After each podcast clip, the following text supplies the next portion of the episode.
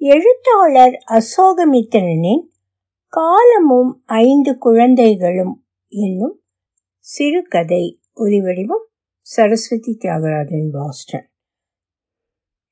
அவன் நினைத்தபடியே ஆயிற்று. பிளாட்ஃபாரத்தில் சங்கடம் மிகுந்த நாலடி தூரம் இன்னும் கடக்க இருக்கும் போதே ரயில் நகர ஆரம்பித்து விட்டது. ஹோல்டான் ஹோல்டான் என்று கத்தியபடி முன்னே பாய்ந்தான். கைப்பெட்டி அவ்வளவு உபாதைப்படுத்தவில்லை. ஆனால் தோழியிலிருந்து தொங்கிய கேன்வாஸ் பைதான் பயங்கரமாக அங்குமிங்கும் ஆடி அவனை நிலை தடுமாறு வைத்து கொண்டிருந்தது. அந்த பையில் ஒரு அலுமினிய தமிழரை ஓர் ஓரத்தில் இடுக்கியிருந்தான் அது அவன் விழா எலும்பை தாக்கிய வண்ணம் இருந்தது. பை பையாக இல்லாமல் ஓர் உருளை வடிவத்தில் உப்பி போயிருந்தது. அதனால் ஒரு கையை தொங்கவிட முடியாமல் ஒரு இறக்கை போல தூக்கி கொண்டே ஓட வேண்டி இருந்தது. ஓர் இறக்கையுடன் ரயில் பின்னால் ஹோல்டான் ஹோல்டான் என்று கத்திக்கொண்டு போவது அவனுக்கு பொருத்தமில்லாதது ஒன்றை செய்யும் உணர்வை கொடுத்தது. ஒற்றை இறக்கையுடன் பஸ் பின்னால் கத்திக்கொண்டு போவதாவது ஓரளவு சரியாக இருக்கும். பஸ்ஸால் தான் இந்த அவதி. அவன் வீட்டிலிருந்து ரயில் நிலையம் போய் சேர ஏன் பஸ்ஸில் ஏறினான்? மூட்டை இன்னும் கொஞ்சம் பெரிதாக இருந்து பெட்டியும் இன்னும் கொஞ்சம் பெரிதாக இருந்தால் பஸ்ஸில் ரயில் நிலையம் போய் சேரலாம் என்று தோன்றியே இருக்காது. பஸ்ஸில் அவன் ஏறிய நேரத்தில் கூட்டம் அதிகம். ஒவ்வொரு ஸ்டாப்பிலும் பின்வழியாக ஆண்களும் முன்வழியாக பெண்களுமாக பிரயாணிகள் ஏறிய வண்ணமே இருந்தார்கள். யாருமே டிக்கெட் வாங்குவதை பற்றிய எண்ணமே இல்லாதது போல தோன்றினார்கள். அவர்கள் டிக்கெட் வாங்காதவரை கண்டக்டர் பஸ்ஸை நகரச் செய்வதாக இல்லை. இதில் நடுவில் சிறு நேரம் மழை தூறல் சாலையில் ஒரே மாடுகள் அல்லது மாட்டு வண்டிகள் பெருச்சாளி சந்து கிடைத்த மட்டும் தன் பெருத்த தினவெடுத்த உடலை மந்தகதியில் வளைத்து போவது போல் பஸ் முன்னேறி கொண்டிருந்தது. பெருச்சாளி வயிற்றுக்குள் ஒற்றை இறக்கையை விரித்து நின்று கொண்டு அவன் ரயில் நிலையம் அடைவதற்குள் அவன் வயிறு நிரந்தரமாக கழுத்தில் தங்கிவிட்டது. ரயில் நிலையம் எங்கேயோ? ரயில் நிலையத்தின் பெயரை சொல்லி பஸ் நிற்கும் இடம் எங்கேயோ? அந்த இடத்திலிருந்து ஒற்றை சிறகுடன் ஒரு ஃபர்லாங் ஓடி வந்தான். ஒரு ஃபர்லாங்கா? ஒரு மைல் கூட இருக்கும். வழியில் பட்டாணி வண்டிக்காரன் வாழைப்பழம் விற்பவன் செருப்பு தைப்பவன் ஒரு குஷ்டரோகி ஐந்து குழந்தைகளை வரிசையாக தூங்க வைத்து பிச்சை கேட்கும் ஒரு குடும்பம். ஐந்து குழந்தைகள் ஒரே சமயத்தில் ஒரே இடத்தில் எப்படி தூங்க முடியும்? குழந்தைகளை கொண்டு கிடத்தி விட்டார்களா? ஐயோ இன்று கொண்டு கிடத்தி விட்டால் நாளை? இல்லை குழந்தைகளை எப்படியோ தூங்க பண்ணிவிட்டார்கள். மயக்க மருந்து கொடுத்திருப்பார்கள். ஆமாம் அதுதான். குழந்தைகள் நாக்கில் மாசிக்காயை அரைத்து தடவி விட்டிருப்பார்கள். பாவம் குழந்தைகள். அப்புறம் மயக்கமுறாத குழந்தைகள் நொண்டிகளை சைக்கிளை தள்ளி கொண்டு வருகிறவன் முட்டாள். இப்படி சைக்கிளை நடைபாதையில் உருட்டி கொண்டு வந்தால் ஒற்றை சிறகுடன் ரயிலை பிடிக்க ஓடும் ஜந்துக்கள் எங்கே போவது? அவனை சொல்ல முடியாது. அவன் சைக்கிளில் காற்று இறங்கி இருக்கும் விளக்கு இல்லாமல் இருக்கும். விளக்கு இல்லாமல் போனால் போலீஸ்காரன் பிடித்து போய்விடுவான் இதோ இப்போது ஒரு போலீஸ்காரன் எதிரே நிற்கிறான்.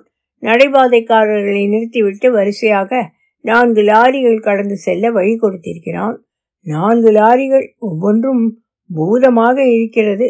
பூதங்களால் வேகமாக போக முடியாது. மிக மிக சாவதானமாகத்தான் அவற்றின் அசைவு. பூதங்கள் நினைத்தால் மாயமாக மறைந்து போக முடியும். அலாவுதீனுக்காக ஒரு அரண்மனையை அதில் தூங்கும் அரசகுமாரியுடன் ஒரு கணத்தில் கண் முன்னால் கொண்டு வந்து நிறுத்த முடியும். ஆனால் ரயிலுக்கு போகும் அவனை ஒரு யுகம் அந்த நடைபாதை ஓரத்தில் நிறுத்திவிடும். ஆயிற்று நிலையத்தை அடைந்தாயிற்று. ரயில் கிளம்ப இன்னும் ஐந்து நிமிஷம் இருக்கிறது. டிக்கெட்டையாவது முன்னால் வாங்கி தொலைத்திருக்க கூடாதா? நான்கு டவுன் புக்கிங் ஆபீஸ்கள் அங்கே டிக்கெட் கொடுப்பவர்கள் பகலெல்லாம் வேலை இல்லாமல் வெற்றிலை பாக்கு போட்டு துப்பிக்கொண்டு இருப்பார்கள்.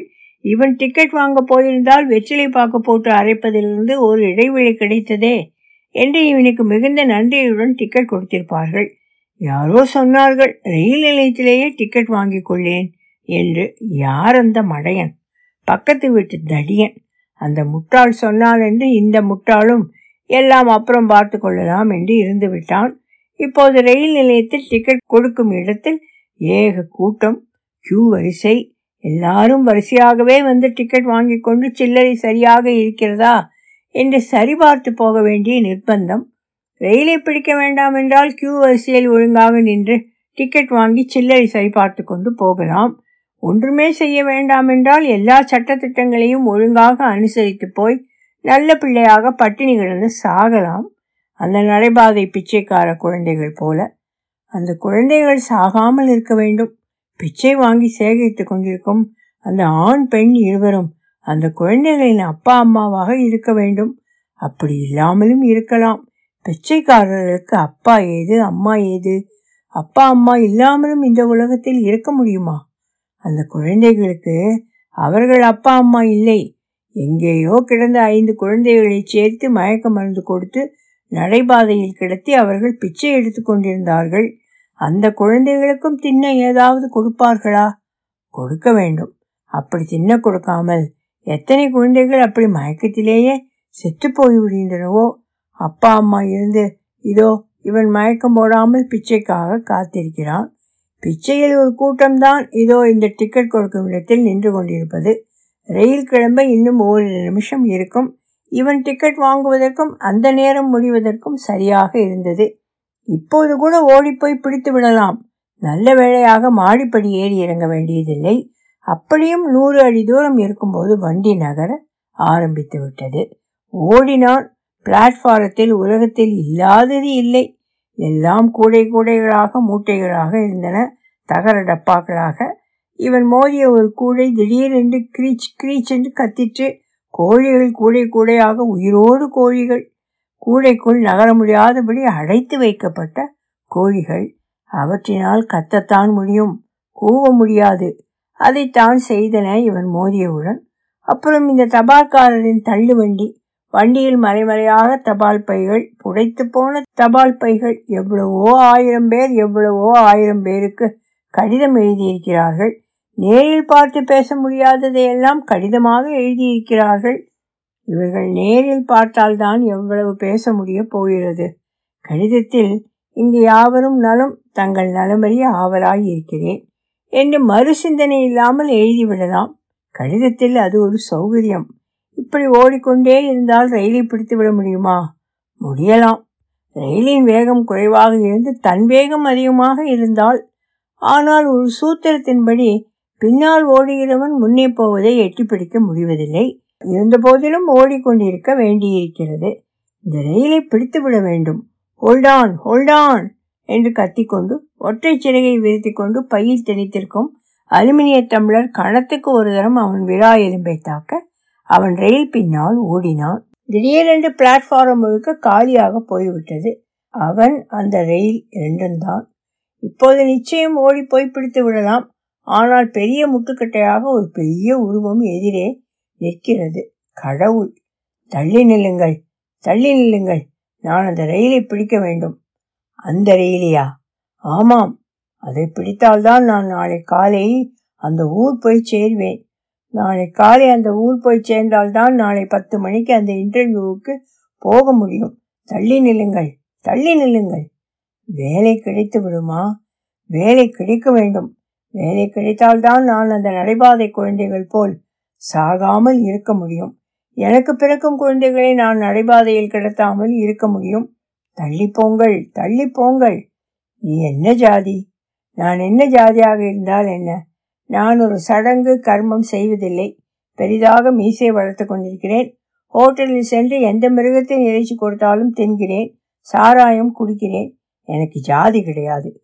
தள்ளி போங்கள் தள்ளி போங்கள் நீ உனக்கு ஜாதி இல்லை என்பதற்காக அவர்கள் உனக்கு ஜாதி இல்லை என்று நினைக்கப் போகிறார்களா? போ தள்ளி பெரிய கடவுள். மீண்டும் ஒற்றை சிறகு ஹோல்டான் அலுமினிய தமிழர்.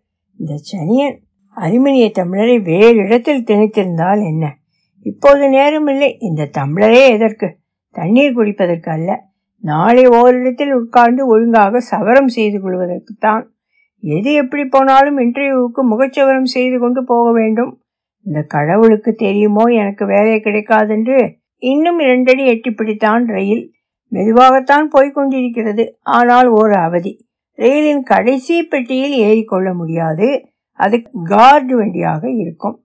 முற்றும் மூடிய பார்சல் பெட்டியாக இருக்கும். ஆதலால் ரயிலை எட்டி பிடித்தால் மட்டும் போதாது. ஒன்று இரண்டு பெட்டிகளையும் கடந்து செல்ல வேண்டும். மீண்டும் கடவுள். அட ராமச்சந்திரா மறுபடியுமா? ஏதோ உன்மேல் பரிதாபம். அதனால்தான் அப்படியானால் வண்டியை நிற்கச் செய்யும். நானா உன்னை வண்டி பின்னால் ஓடச் சொன்னேன்? ஒரு பத்து நிமிஷம் முன்னதாகவே கிளம்பி இருக்கக்கூடாது ஏதோ எல்லாம் ஆயிற்று இனிமேல் என்ன செய்வது? அப்போது அனுபவிக்க வேண்டியதுதான். இதை சொல்ல நீ எதற்கு?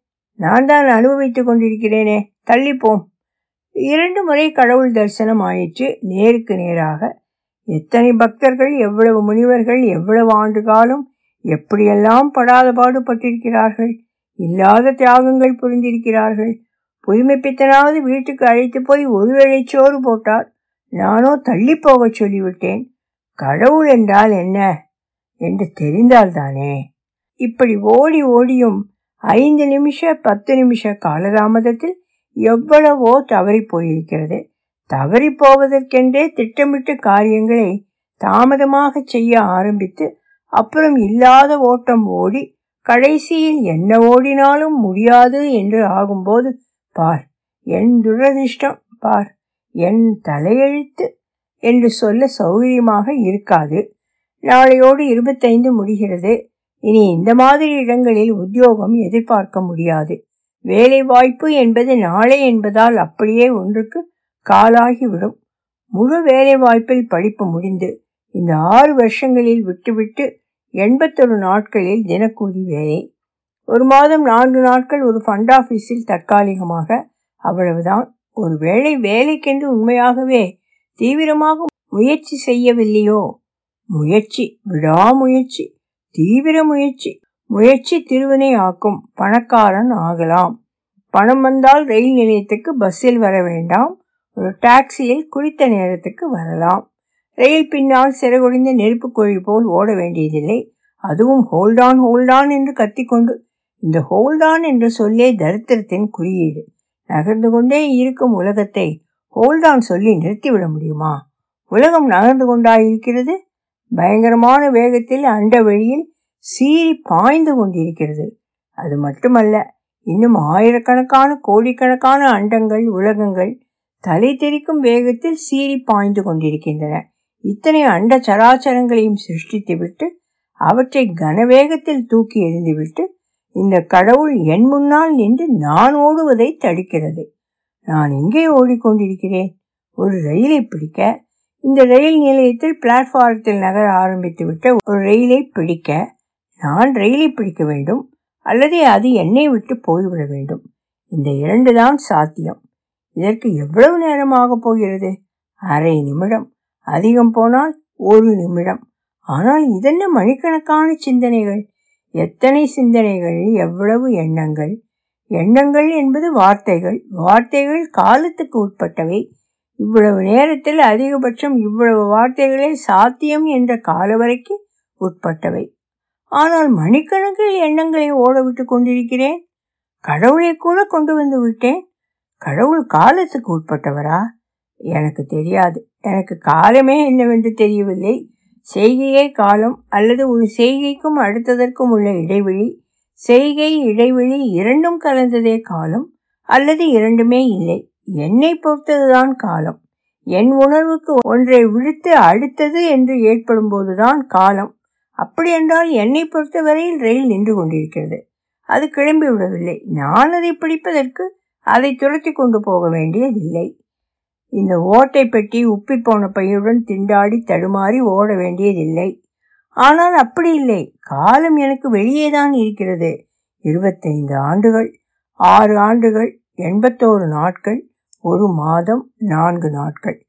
பஸ்ஸில் பெருச்சாளி ஊர்தல் ஐந்து குழந்தைகள் கூடை நிறைய கோழிகள் கிரீச் கிரீச் குக்கரக்கோ இல்லை. இம்முறை கடவுள் பிரத்யட்சம். கடவுள் என்றால் என்ன? என் மன பிராந்தி கடவுளை பார்த்தவர் யார்? அவருக்கு என்ன அடையாளம் கூற முடியும்? அவர் என்னும் போதே கடவுள் ஏதோ ஆண்பால் போல ஆகிவிட்டது. கடவுள் ஆண்பாலா? ஐந்து குழந்தைகள் மயக்க மருந்து கொடுக்கப்பட்ட குழந்தைகளுக்கு காலம் நின்றுவிட்டது. நான் ஓடிக்கொண்டிருக்கிறேன். ரயில் பக்கத்திலேயே ஓடிக்கொண்டிருக்கிறேன். என்ன? எங்கே ரயில்? எங்கே ரயில்? அவன் டிக்கெட் கொடுப்பவர் கொடுத்த பாக்கி சில்லறையை வாங்கி சட்டை பையில் போட்டுக்கொண்டான். உப்பி இருந்த தோல் பையால் ஒரு கையை மடக்க முடியாமல் அப்படியே அகற்றி வைத்துக்கொண்டு பிளாட்ஃபாரத்தில் நின்று கொண்டிருந்த ரயிலில் ஏறிக்கொண்டான். பையில் திணித்து வைத்திருந்த அலுமினிய தமிழர் விழா எலும்பில் இடிக்கும்போது அவனுக்கு வலிக்கத்தான் செய்தது. புதிய தமிழ் சிறுகதைகள் தொகுப்பாசிரியர் அசோகமித்திரன் நேஷனல் புக் ட்ரஸ்ட் ஆயிரத்தி தொள்ளாயிரத்தி எண்பத்தி நான்கு. நன்றி. ப்ராஜெக்ட் மெஜுரா டாட் ஆர்க் ஒலிவடிவம் சரஸ்வதி தியாகராஜன். பாஸ்டன்